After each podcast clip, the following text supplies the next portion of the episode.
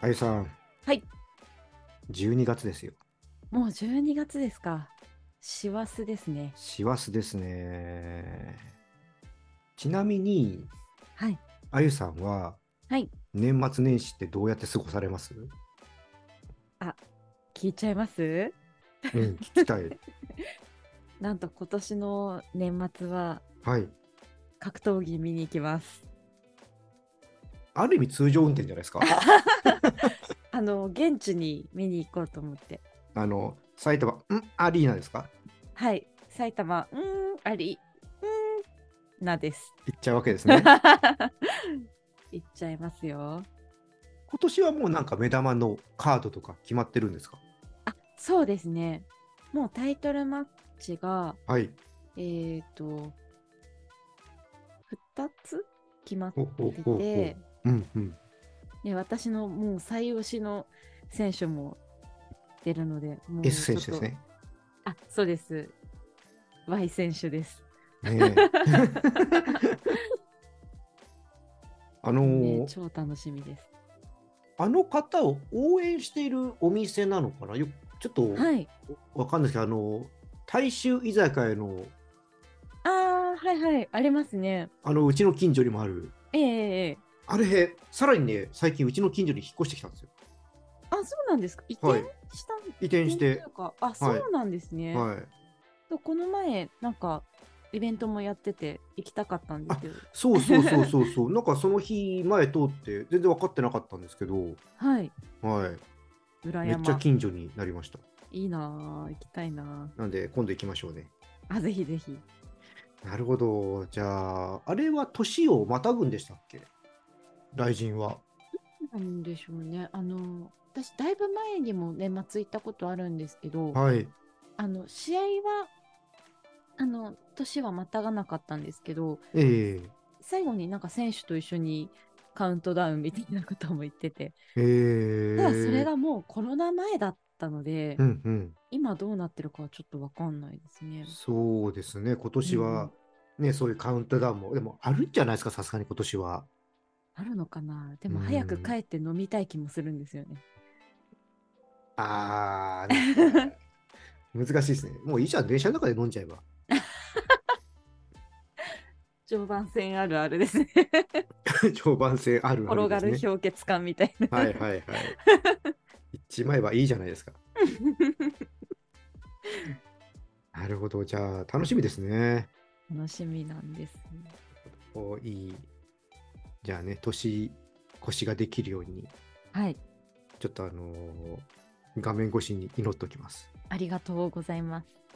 はい、ということでね、まあ、12月のさからばキャストなんですけども、あともう一点ちょっと、そうそう、これ、あんまり言ってなかったんですけど、はい。先月からこの収録、うんうん。ちょっと変わったんですよね。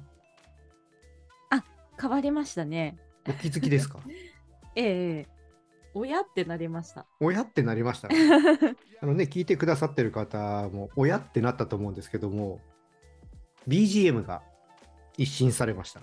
なんかしっとり系になりましたね。そう、実はですね、これ、はっきりしたちょっと日付とか忘れちゃったんですけども、はい。多分ね、夏の終わりぐらいか、まあ、9月入ったかぐらいだったと思うんですけども、はい。まあ、今、2周年が過ぎて、まあ、3年目に入ってるわけですけど、この収録、はい。なんかちょっと変えたいなと思いまして、うんうん杉玉さんに相談をしたんですよ。うん。ほうほうほで、多分僕が選んじゃうと、また曲調的には似たようなものになっちゃうから、う。うん。今度杉玉さんなんか考えてくださいよって話をなるほどなしてやっぱりな、なんか杉玉なんですよ。そうそうそうで杉玉さんに選んでもらってうんうん。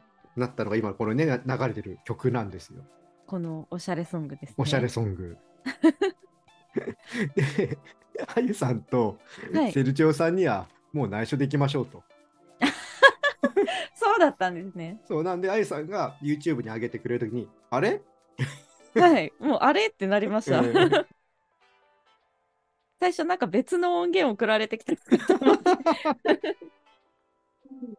そうちょっとねこう変えてね、行きたいなと思ったので、うんうんうん、僕らもね、ちょっと進化していかなきゃということで、そうですね気分も新たにはい。ちょっとね、こういうちょっとしっとりした感じで、そうね、ですおね届けしていこうかなと。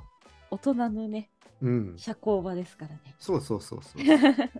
まあ、前のやつは前のやつでね、結構アップテンポで良かったんですけど、うんうん今度はまたちょっとムーディーな感じで、しっとり系ではい。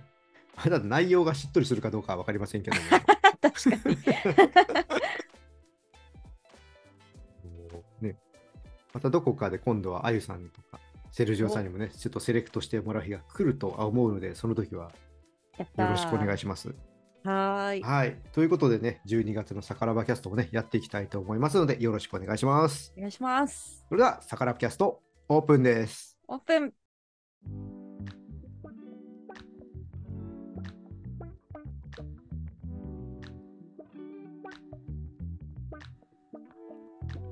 はい、ということで、あゆさん、12月のさからばキャストです。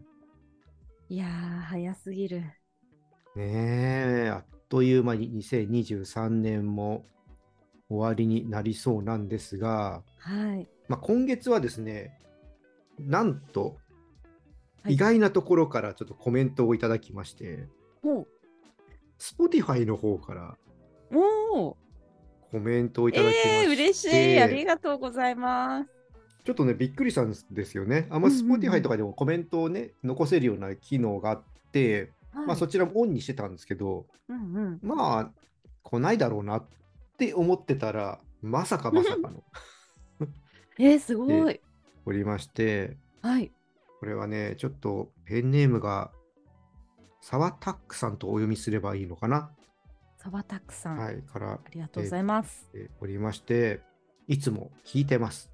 まあ、このエピソードというわけではないのですが、このエピソードというのはちょうど私があのどんなビールを買うかとか、そういった回だったんですけども、はいまあ、そのエピソードのとこではないんですけども、ウイススキーやワインは熟成させるもの、ビールルと日本酒は熟成させないものっていう勝手な大雑把なイメージを持っていて、まあ、例えばビールを熟成させたら、でウイスキーは逆に今度ね、すぐに飲んだら美味しいものなんですかっていうね、疑問が湧いてきましたということで、ご存知でしたら教えてくださいということで、なるほどはい。今月はちょっと熟成をテーマに、だからちょっと話をしていこうかなって思いまして、おおあのーだから今日はワインのちょっと熟成の話をいろいろといやー話せるかな、でいこうかなと思うんですけども、まあはい初めに、まあ、ちょっと各お酒のちょっとおさらい的に、ちょっと作り方から聞いていって、うんうんうんそれってどうなのみたいな感じでちょっといろいろ聞かせてもらえればと思うんですけども、はいまあ、そもそもワインって、まあ、原料がブドウはいじゃないですか。はいこれがどうやってお酒になっていくのかっていうところからちょっとあゆさんいやこれはあゆ先生教教えてください。 いやーぶどうあのですねこの作り方に関してはワインがね多分一番シンプルなんですよお酒になっうんていく過そう程ですよは、ね。そうなんですはあの本当にぶどうをほっといたらワインになっちゃうくらいすごいシンプルなんですけどい。うん。じゃあまずえーっと赤ワインと白ワインありますよねはい。でじゃあ赤ワインの方からいきましょうかはい。えっと、赤ワインの原料は皮の皮に色のついた黒ぶどうというものです。例えばカベルネ・ソーヴィニヨンとかはいピ。ノ・ノワール・メルローとかですね。うんうん。えっと収穫した黒ぶどうをどんどん樽とか桶とかうん。こうタンクの中にどんどんぶち込んでいきます。はい。で皮と種もこう房ごと丸ごと入れるんですね。あもう本当そのままドンと。そうなんです、まあ生産者さんによってあの加工っていうんですけど軸から外す人と外さない人いますけど、うんうん。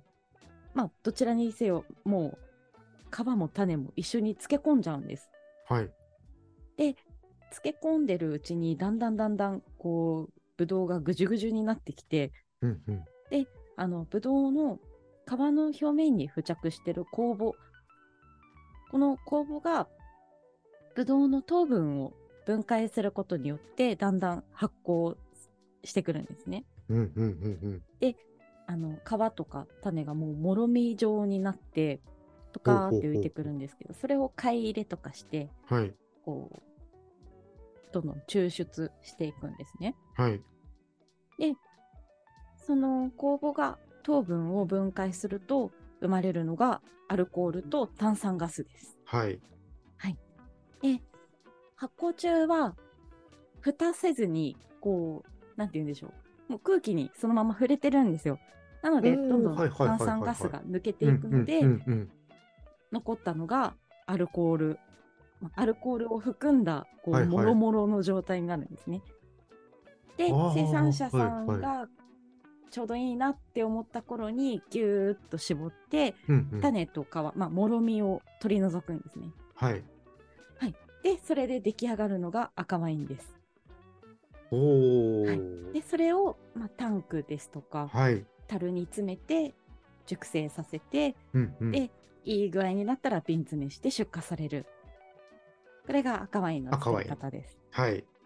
で、えーと、白ワインは赤ワインと違うのが、まあ、原料は白ぶどうといって皮の,、あの色のついてないやつですね。例えば、まあ、甲州い日本だと甲州とか、はい。シャルドネ・ソービニョン・ブランとか有名ですね。はいはい。で赤ワインと違うのは先にぶどうジュースを絞っちゃうんです。おー。ほうほうほうほうぎゅーっとプレスプレスして要は果汁にしちゃう。そうなんです。はい。えーた種と皮は全部取り除きますはい。でそのジュースを発酵させるのが白ワインですそれは、えっと、そこからはもう赤ワインと一緒な感じですかもう自然に。あそうですねあのーもうオッケーとかタンクとかにはい詰めて、で発酵が始まってほうほうほうほう同じですもう酵母が、えー、ブドウの糖分を食べてう。うんア。ルコールと炭酸ガスになってっうん。ていう過程は一緒ですなるほど。これなんで白ワインは、はいその赤ワインみたいに皮ごと種ごとはやらないんですかえっとその皮ごと種ごと漬け込んだのがはい。オレンジワインって言われてるものなんですね。おーあの皮と種にはタンニンっていう渋み成分はいが含まれてたり、えあとは漬け込むことであのオレンジワインとかそうですけどちょっと色が出るんですよねえ。うんうんうんうん。なるなので、まあ、その違いです。ほど。ちょっとここで、今日熟成の話なんですけど、ちょっとそこ行く前に一個疑問に今思ったのが、はい、赤ワインでも逆に皮とかお種除いて作ったりするバージョンっていうのもあったりするんですかあるんですわよ。あもうねそういうすごいド変態なことする生産者さんもいてええカベルネ・ソービニオンの白ワインとかっていうのもありますね。おなぜそれ作ったっていう。でも、美味しい。ーまあでもやっぱ白ワインの形をこっちのね黒ぶどうでやったらどうなるんだろうっていうのはやっぱ作り手からするとやっぱり探求心ワクワクしちゃうんじゃないですかねねそうでしょうね。結構ビールの世界ってはい。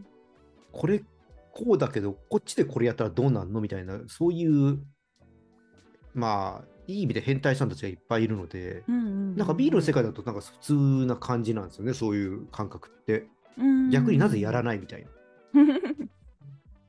えー、あそういうのがあるんですねそうなんです。なんかこう、ワインって、なんて言うんでしょうね。規定がいろいろあったり、まあそうですよねはい。あの、例えば、栄養、うーんと、原産地故障っていう、はいその土地の名前を、とか、その土地とか、その畑の名前とかを、うんうんラベルに表記できるっていう、まあ、ワイン法で決められたうん制度があるんですけどはいそれに書くためには結構いろんな基準とか規定をクリアしなきゃいけないっていうのがあってうん例えばそのカベルネ・ソービニウンで白ワイン作りましたうんは全然できるんですけどそういう風に作ったものはあのどこどこさんのどこどこの畑で作られたワインですよっていうのはラベルに書けないっていうデメリ,、うん、デメリットなのかあ一概には言えないんですけど、うんうんうん、そういう点もありますね。なるほど。ワインならではですよね。うんうんうん。これはもうビールだったらもうそんなの知ったことかみたい な面白く美味しいのができたらいいじゃねえかっていう世界だから、うんうんこれはでも逆に、うん、ワインだからこそできるものですよね。うん。ねえどうなんでしょうね。なんか、いやいいんじゃないですか良し悪しうんだと思います。やっぱその規定をクリアすうんるのがいうんいのかどううかんうんは、もうその生産者次第でもあるし、飲み手次第でもあるし、うん結局、まあ、美味しきゃ、美味しけりゃいいじゃんみたいな、 まあ私まあみたいまなあ。人もいるし。けどそれをね決められた中で作るからこそいいものもねあるっていう風になりますしうんうん。何でもかんでも崩しちゃうとやっぱね質が下がる可能性もありますから、あそれはそうですうねん。そこがワインそういうのがいいとこだとは思うんですよね。そうですね。もう歴史としてそういうふうにずっと作られてきて、今の品質がうあんるっていうのももちろんあるとは思います。そうそう、そこがいいですね。なるほど。で、ちょっと熟成のね、本題の方に入っていこうと思うんですけども、例えばビールだと、エールビールとか、あのラガービールとか、そのはい酵母の種類で、発酵をじゃなくて、発酵の期間が違くて、うんうんまあ、熟成とかもちょっと違ったりするんですけども、はい。まあ、早いと本当、エールビールなんかは飲めるまでに2週間あれば飲めちゃうんですけど、そんなすぐできるんですね。まあ実際ちょっと若いんでもうちょっと寝かした方がいいんですけど、うん。一。応まあそれぐらいとは言われていて、はい。ワインってこの飲めるまでに熟成ってどれぐらいの時間をかけるんですかうん、うんそれも生産者さん次第ほうでほうほうすかほうほうね。あの、例えば、ボージョレ・ヌーボー。はい。 11月に解禁を迎えたボージョレ・ヌーボーとかはもう今年取れたブドウで作られたものなのではい。熟成しないんですよほぼほぼこれちなみにワインって何月ぐらいが収穫でしたっけ、だいたい8月9月くらいですかねえ、じゃあ本当1ヶ月。はいもうあ発酵させて発酵が終わったのを、はい。まあ、ちょっと落ち着かせてすぐ瓶詰めみたいな感じですねお ーたまにまだ酵母が残った状態で瓶詰めしちゃって爆発したみたいなニュースもあ る、 あの、瓶内二次発酵失敗みたいな。もう発酵が進みすぎちゃって。ああ、なるほど。あじゃあ本当、早ければ1ヶ月あるかないかぐらいでそうですね、飲めちゃうもの飲もめちゃうものもある。あります。はい、まあ、はい。大体そうですね、私はあのフランスのブルゴーニュっていうところにいたんですけど、はいその時は大体1年くらい寝かせてから、うんうん。まあ、熟成させてからレディースっていうところが多いかなと思います。おおー。やっぱそれぐらいになってくると、自分が理想とした味に落ち着くみたいな。うん、どうなんでしょうね、そうとも限らない。あ、 そうとも限らない。おお。難しいんですよね、そまあこが。ね、ここが熟成の難しさであり、面白さでもあるんだと思うんですけども、そうですね。やっぱ、あの、リリースしないことにはお金にならないので、確かに。やっぱ生産者さんも、ね、どんどん回転させて、うん。リリースはするけど、じゃあ飲み頃はいつってなったら、それはまたちょっと別の話みたいな。なるほど、難しいですね。ワインって飲み頃ってよく言うじゃないですか。はい。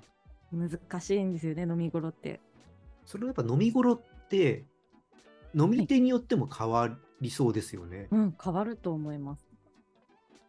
ねえこの人にとっては1年ぐらいがいいけど、違う人にとっては3年ぐらいの方がなんかいいっていうふうにね。そうですね。あの、よく、ブルゴーニュの生産者さん、まあ、ブルゴーニュだけじゃないんですけど、はい。あのフランスの生産者さんに言われたのが、日本人は熟成したワイン好きだよねと。まあ確かにワインって寝かせれば寝かせるほどいいみたいなイメージありますよね。なみイメージありますよね。うん。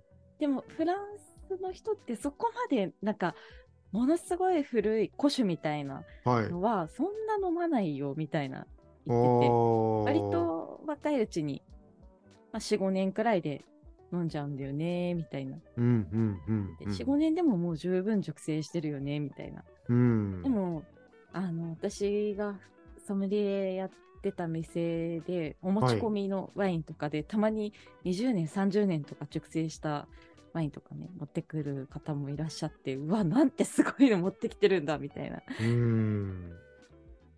ていう経験もあります。ただ、それってもしかしたらピークを超えちゃってる可能性も。もありますね。ですよね。ただ、うーん、難しいのが、それも、それもそれで美味しさがあって、なるほど。若いワインには若いワインの美味しさがあうって、んうんうんもう難しいんですよね。うん。いやー、それは、まあ、だからこのまあお酒ってね、楽しいんでしょうけども。はい。。いやー、確かビールってほら逆に新鮮な方がっていうイメージじゃないいですか。確かに。一般的には。はい。ただやっぱビールの中にも20年以上熟成させてるものもあるんですよ。うーん。まあ、やっぱりちょっと普通のビールとはまたちょっと全然違った感じの味わいなんですけど、幅ってあるんですか ?20 年熟成。ほとんどないです。あ、そうなんだ。うん。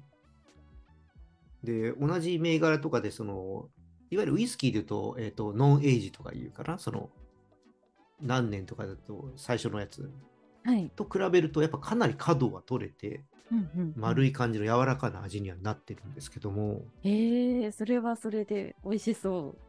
美味しいん です。美味しいんです。なんで、この、本当タイミングってね、まあ難しいけど、そうですねロマンがあるっうん。ロマンがありますね。て。ねその古酒ワインに関してはあの開けてから美味しくなるまでにすごい時間がかかるんですよね。え。あ、よく開くまでに時間がかかるとか聞きますそうなねん。です。もあうの某漫画で見ましたよ。見ました。おーおおおーっていうあれ、また最近 あ新しいの始まったんですよ。あみたいですね。うん。ドラマですっけ。えっと、あ、ドラマでは漫画始まったんですよ。あ漫画もそうなんですね。うん。えー、また始まりま して。まあ、それは置いといて。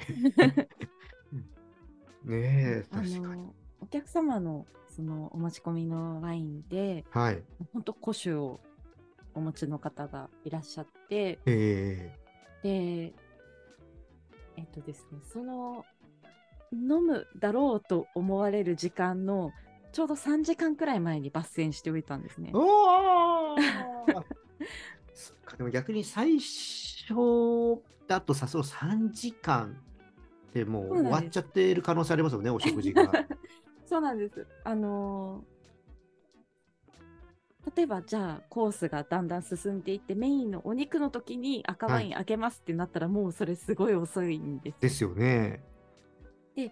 だいたいまあ1時間半くらいでメイン行くかなっていう風に逆算してええ今だって感じで 開けたらすごいあのー開けたばっかりの時にテイスティングしたのと、うんその3時間後にテイスティングしたのともう本当に別物になってたっていうことももよくよくありますね。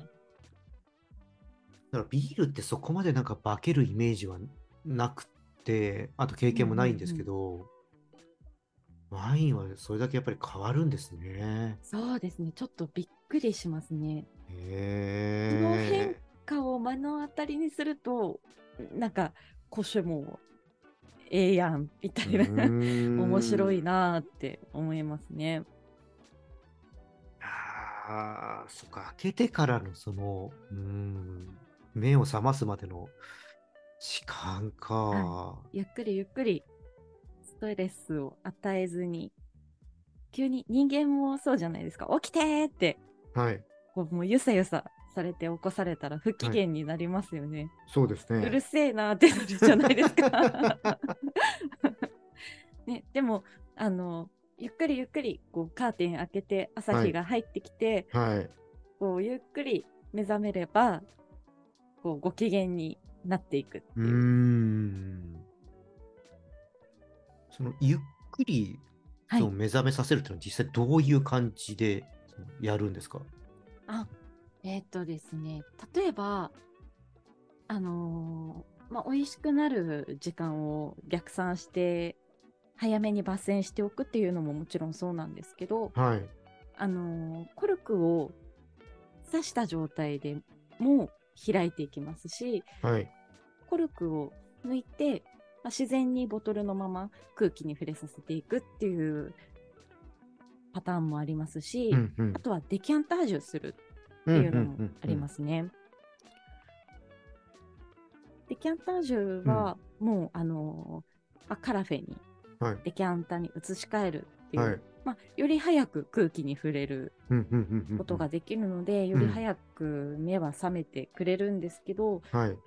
個人的にはデキャンタージュするよりもあの普通にボトルのまんまで飲みたいなって思ううんちゃいますね。うんまあ、デキャンタージュのいいところは、その空気に触れるっていうのももちろんそうなんですけど、檻を取り除くことができるっていうのもあって、そういう意味でおー保守はデキャンタージュすることも多いですかね。檻を取り除くっていうのは、はいボトルから出さないようにするとか、そういうことですかそうです、そうです。あの、保守だと、やっぱはりいどうしても檻がすごく多いので、はい。まあ、それも熟成によって、うん。こうだんだんだんだん沈殿物ができてくるうんうっんていう理由があって檻が増えるんですけどやっぱり檻ってどうしてもあの見た目的にも美しくないっていうのとまあ、、そうですよね。まあ私は割と飲んじゃうんですけ どねけどまああのレストランでサービスするってなったらやっぱりあの口当たりも悪くなってしまうので。んそのデキャンタージュするときに、檻をもう残して液体だけをデキャンタに移し替えるっていうのはしますね。なるほど。あの、開けてからっていうのは、はい基本常温で置いとくんですか基本、常温。えっ、と、その常温って何度って話ですよね。 あ、えっと、まあ要は冷蔵庫から出しておく、セラーから出しておくってことですかそうですね。あの、あんまりあったかいところには置いておきたくないので、はいセラーに立てて置いておくっていうこともします。夏とかだったら。おあとは私が働いてた中華のお店だとキッチンが暑いので、まあそうですよね。はいキッチンはちょっと暑いですよね涼。しいところに置いといてって感じですね。なんか例えば家の冷蔵庫とかでそれやっちゃうと、なんか冷蔵庫の中の匂いが入っちゃうとか、あそうですね。うん、お家だったらそんなに気にしなくていいとは思うんですけどあの暖房の部屋暖房ガンガンの部屋とかじゃなければはい。いいと思います。あとはそうだな真夏の窓際とかうんお日様に当たるようなところではでなければ、ちょっと涼しいところに置いといてあげてほしいなと思いますね。はい。いや、面白い な。それじゃあその、ね、その熟成で、樽で熟成させるじゃないですか。はい。あの木ってなんか、銘柄、銘柄って言うんですかどういあなう木で熟成させるとかってあるんですか、なんかね、いろいろありますうんね。あのウイスキーだったら水ならとかあるじゃないですか。はい。いろいろあります。もうそれこそフレンチオーク、アメリカンオーク、いろいろあったり、はいあとはバーボンダルで熟成されたワインもおおあったり、まあ、あとはシンダル、フルダルで全然味変わったりとか。はい。しますね。まあ、あとは樽を使わずステンレスタンクでうん。あの熟成する場合もありますし、うんうんうん。その熟成のに何を使うかでもまた全然味わい変わってきますね。うん、あれ、ブレンドってするんですかブレンドはですね、えっと、ワインの場合ははい。ブドウごとに醸造するっていうのはあんまりしないです。まあ、する人もいるんですけど、それはもう生産者さん次第うんですね。うんうん結構私が見てきたのは、なんだろう、もうブドウごちゃ混ぜで、だいたい畑の30%がグルナッシュで、30%がカリニャンで、あと全部ムールベードルとか、そんな感じの、もうごちゃ混ぜで、ブレブレンドというか、なんていうんですかね、いろんなブドウが混ざった状態で醸造するっていう人もいれば、うん。例えばシャンパーニュとかはもう完全に独立ですね。シャンシャルドネはシャルドネ、うん。うん。うんピノノワールはピノノワール、ピノムニエはピノムニエでそれぞれ熟成させて、うん。それを最後にアッサンブラージュといってあの調合、まあ、ブレンドですね。うーん。ブレンドして、いい具合に味を整えるみたいな、そういう作り方もありまなする。ほど。じゃあ、それはなんかウイスキーでいうシングルモルトとか、まあ、ビールでとシングルホップとか、うんんまあ、そういううんツーズルとかやっぱあるわけですね。うんうん、そうですね。あ、面白いな。それって意外と知らなかったので。へうん、シャえンパーニュの作り方はちょっと複雑なんですよね、すごくう。んうんうん。ええまあ、だからこそ、やっぱいろんなアロマとかフレーバーを感じたりとかできるんでしょうし、うんうんうんまあ、そこでね、さらにその樽の要素も入ってきたりもするんでしょうけども。いや、それ聞いただけでもワイン面白いですね。面白いです。うーん深。い、深いし、はい。難しいし、うーん。だからめんどくさいって思われがちなんですけ ど、いやまああの、そう思う、よく言われるじゃないですか。でもはい結構お酒って突き止めるとどの酒もめんどくさいっすよ。そうですね。最近ビールですらめんどくさいと思いますもん。そうですよね。うんそこをめんどくさいところを、まあ、いかに楽しめるかで、まあまあなんですけど、あんまりマニアックなとこ行っちゃうと逆にみんなついてこれなくなっちゃうから、いかにそこをなんか、あの噛み砕いて、ね、伝えながら楽しんでもらえるか、うんうんまあ、一つ課題だな。とは思うんですけど。そうですねうんうんえー、なるほど。いやーじゃあ熟成はやっぱ本当その人の、まあ、作りたいワインによって変わってくるということで、早いともう本当1ヶ月ぐらい。そうですうね。ん、ヌーボーは本当に早いです。で、愛さんが見てきたところだと1年ぐらいが多かったみたいな。そうですね。だいたうい去年じゅあ、えー、と収穫したブドウを、まあ、その年に醸造して、うん。熟成させて、次の年に出荷して、うんで、またブドウを収穫してっていうんうサイクルな感じですかね。まあ、その中でも全部出荷しないでちょっと取っておくとか、そういうのもしてるんでしょうしね。ありますあります。ねもう自家消費用のとかもあった り。自家消 費。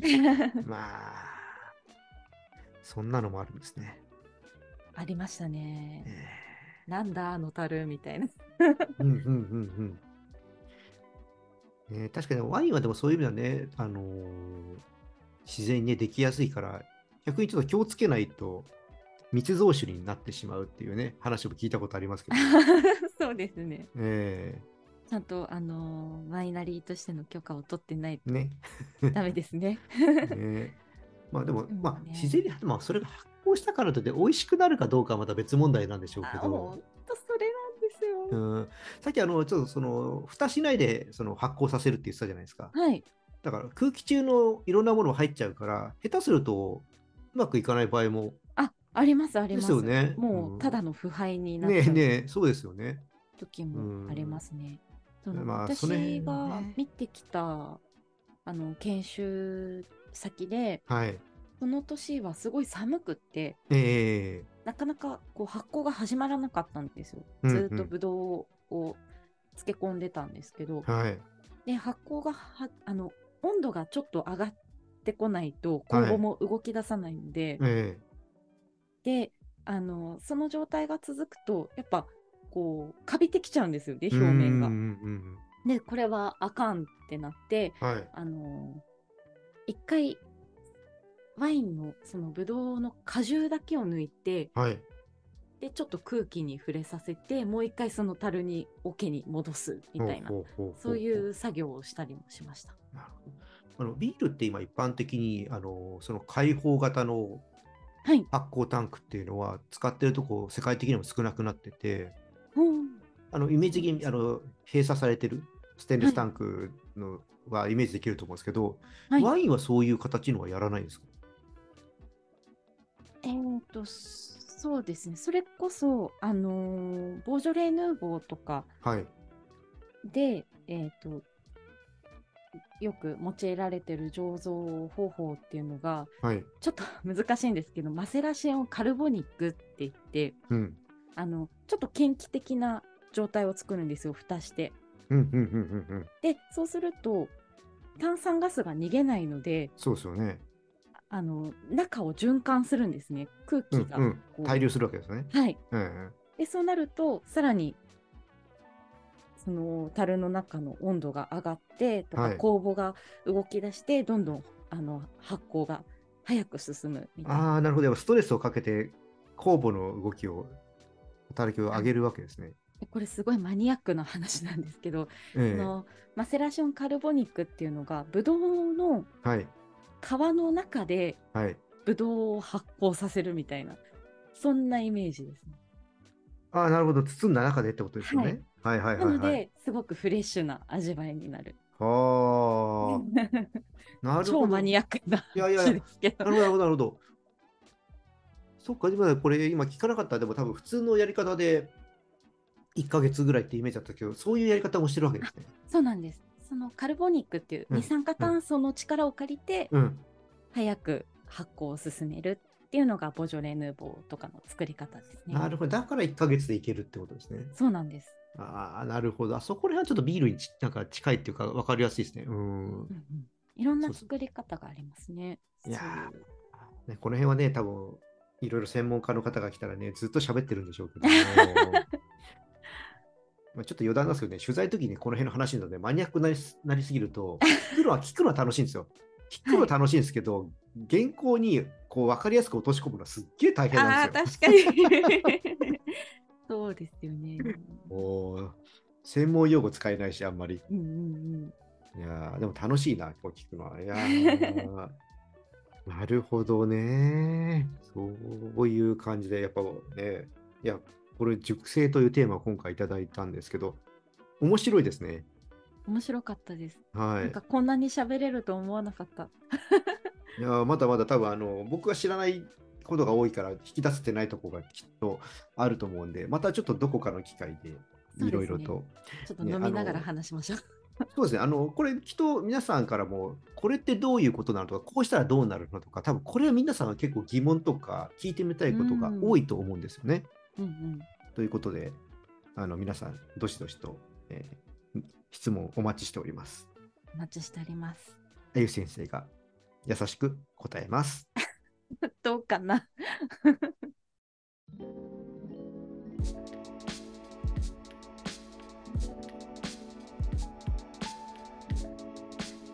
はい、えー、さからばキャストエンディングいきたいと思います。いやー、楽しいなー。お疲れ様です。いやいや、これね、今回12月はあゆさんから、えーお聞きしてるんですけども、はい杉玉さん、セルジョーさんにもね、聞いていくの楽しみだなって。そう思でいますしたね。うウんイスキーの熟成ももちろん、あの、大佐の大佐節が炸裂しそうですけど、日本酒も気になりますね。そうなんですよ。うんううーん。ん。多分杉玉先生がちょっと2時間ぐらい、2時間で足りるか な。されるかないろいろね、喋ってくれるとは思うんですけども、うんうんうん。いやーこれでまた美味しいワインが飲めそうですよ。よかったです。なんかち、なみに、はいあのーお正月とかって、はい。まあ、こんなワインがおすすめとかってあります えー、なんでしょうね。 やっぱり、もうめでたいのでシャンパーニュじゃないですか。なるほど。シャンパーニュ、スパークリングワイン、スパークリンうグん、ワインで景気よく、プシュッと、シュワシュワっと、新しい年を迎えたらいいんじゃないでしょうか。いいです ね。あーちなみに、はいあのさっきあのオープニングで年末は、ね、格闘技を見に行かれると言ってましたけど もはい。年明けとかって初詣とか行かれますかいや、あんまり行ってないですね。僕ってもともとあのそういうの行かない人間なんで、 はい。あの全然、まあ、あんまり人混みがね、得意じゃないので、そうなんです余計よ。あんまり私行きもたいとそ 思わないんですけど、う。うんうん。あまり今年はなんか今年ははい来年ですね。来年、あゆさんは、ええ年明けの指導は何日ぐらいからになりそうですかえー、何日だろう。もう割とすぐじゃないですかね。あんまり休んで、もう、貧乏暇なしですよ。 うん何をおっしゃいますかいや、本当です。やいろいろねやりたいこともいっぱいあるので今年の年末年始、私は、なんか、久々になんかまとまって休みになりそうで、あ、そうなんですね。はい。今まではだいたい三が日ぐらいしかなかったんですけど、はい。大晦日まで仕事してたんですけど、おー今年は大晦日は仕事なさそうなのと、まあ、うんメインでいるところが、大体ね、29の午後ぐらいからお休みになる予定で、まあ、あと3が日ですよね。まあでもそれでも29までやるんですね。すごいな。まあ、まあ、逆にでも何していいか分かんないですよ。まあ 確かに。うん。確かに。もうずーっと動いてるとそうなっちゃいますよね。そう。まあ、だからまあ、飲むしかないのかなとは思ってはいるんですけど、じゃあお酒を持って、小郡姉さん家に突撃すればいいですか。ああ、いいですね、そういうのも。だから忘年会やりたいですよねあ、やりましょう、やりましょう。ね。ということで、あの、またちょっと杉玉さんは画面越しになるかもしれませんけ ど。あのね、大佐と予定を合わせて、あ、そうですね。杉は玉いさんだけ、ズームで。 いやいや、あの上から見てるだけです。あ、そっかそっか。ええじゃあ、じゃあもう、実質、あ、実質参加です 実ね。質参加ですね。大丈夫です。あ、大丈夫でしたね。はい、大丈夫はいです。。はい。はい。ということでね、このあたりで今回終わりにしたいと思います。はい。はい、このさからばキャストでは、えー皆さんからね、感想とか質問お待ちしております。気軽にね、コメントとかレターいただければと思います。あの、ぜひね、リクエストとかもお待ちしているので、どしどしいただければと思います。あの今回みたいにね、いただければと思います。はい、お願いします。ね、採用されると、まあ、希望される方にですけども、さからばのステッカープレゼントしております。えー、でもお高いんでしょプレゼントっつってるやん か。あのそのあたりはねあの説明欄の方に書いてありますので、ぜひねあの確認していただければと思います。読んでね。ねえああとほらチャンネルのフォローとかもしてほしいですよね。お願いいたします。はい、ぜひね皆さんチャンネルのフォローよろしくお願いします。お願いします。じゃああゆさん、はい、締めの一言よろしくお願いします。キュ2023年最後の、あえー そっか。ね。あゆさんの登場は、今回が2023年は最後ですから。そうだ。じゃあ皆さん、2024年もさからばキャストよろしくお願いします。良いお年を。じゃあねー。またねー。